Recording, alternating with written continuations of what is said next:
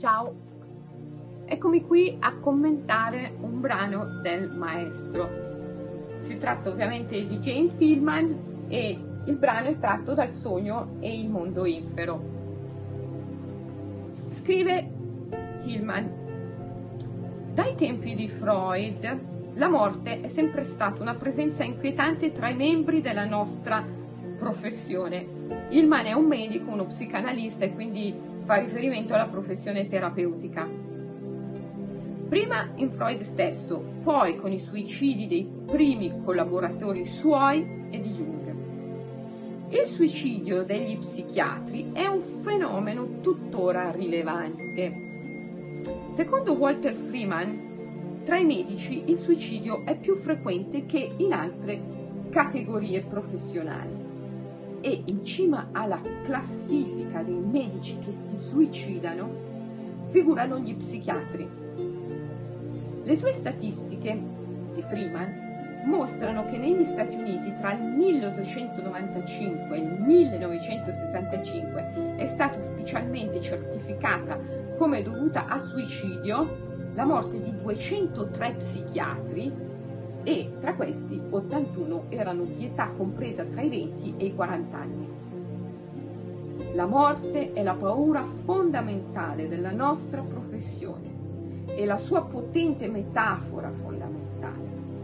Il culto della crescita che è alla base delle odierne terapie ottimistiche, incentrate sulle peak experiences, sulla libertà, la guarigione e la creatività, è una difesa maniacale contro il terreno stesso della psicoterapia, un acting out spacciato per terapia. Se si vuole essere psicoterapeuti e lavorare nel profondo, bisogna, in un modo o nell'altro, collaborare con Ade, grande Ilman, che poche righe prima aveva scritto essere nel mondo infero significa essere psichici, essere psicologi, essere dove l'anima viene prima. La psicologia è il regno dove l'anima viene prima e dove bisogna essere capaci di dialogare con Ade, il re dei mondi invisibili. Ma questo è così oggigiorno?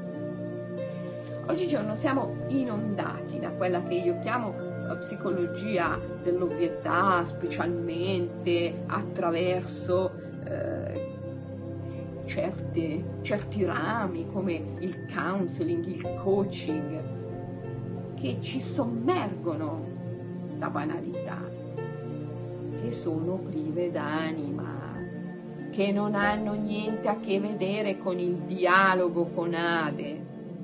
Ade È il re dei mondi invisibili, ha a che fare con i nostri avi, con i nostri antenati, con i nostri ricordi, con tutto ciò che di noi è stato e non è più e con ciò che possiamo immaginare ma che ancora non è, con tutto ciò che è invisibile. E la psicologia ha a che fare con ciò, ma il più delle volte è desacralizzata, cioè non considera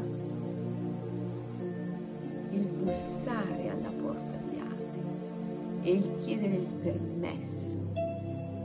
Posso entrare, posso entrare, posso entrare lì dove ci sono i sogni, lì dove ci sono i ricordi più profondi e antichi, lì dove ci sono gli antenati, lì dove ci sono i miei desideri, i miei obiettivi. E posso entrare posso entrare.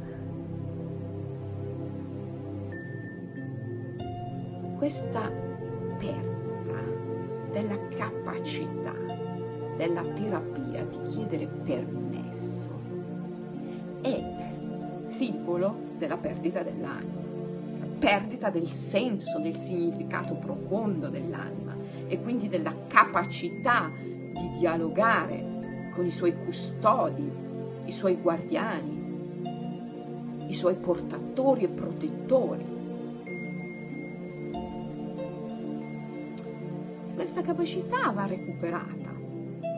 Lo psicologo, così come lo vede Ilman, tutto sommato, è uno sciamano moderno. Lo sciamano è lo psicopompo, è il viaggiatore dei mondi, è quello che può attraversare la grande soglia visibile e invisibile e fare ritorno al proprio piacimento ed è anche il traghettatore, colui che può traghettare altri al di là e al di qua della grande soglia. Ma lo sciamano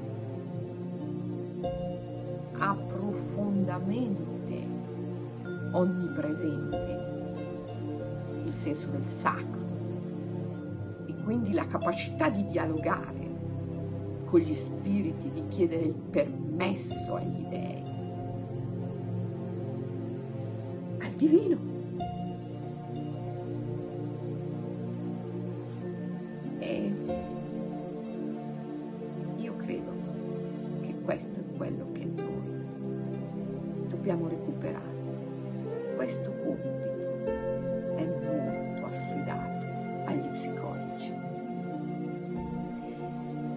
Perché in molti casi oggi proprio gli psicologi sono delle, delle specie di moderni sacerdoti.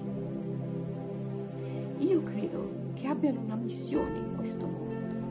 Io credo che abbiano un compito rilevante. Aiutare questo mondo a ritrovare la grande assente, l'anima.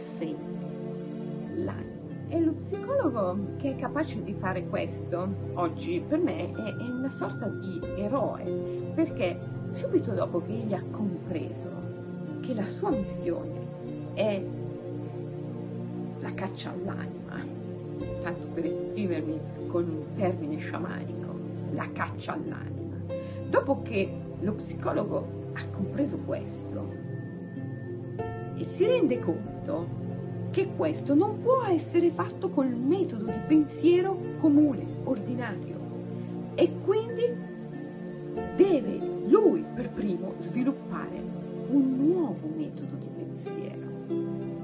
E quindi per primo deve lavorare su di sé per sviluppare un metodo di pensiero che vada al di là della mera analisi, del mero giudizio, della mera discriminazione mentale, ma che sappia unire al, all'intelligenza e alla conoscenza mentale, anche quella del cuore, raggiungere una sorta di overmind, di sovramente, in cui il pensiero logico e quello del cuore lavorano insieme.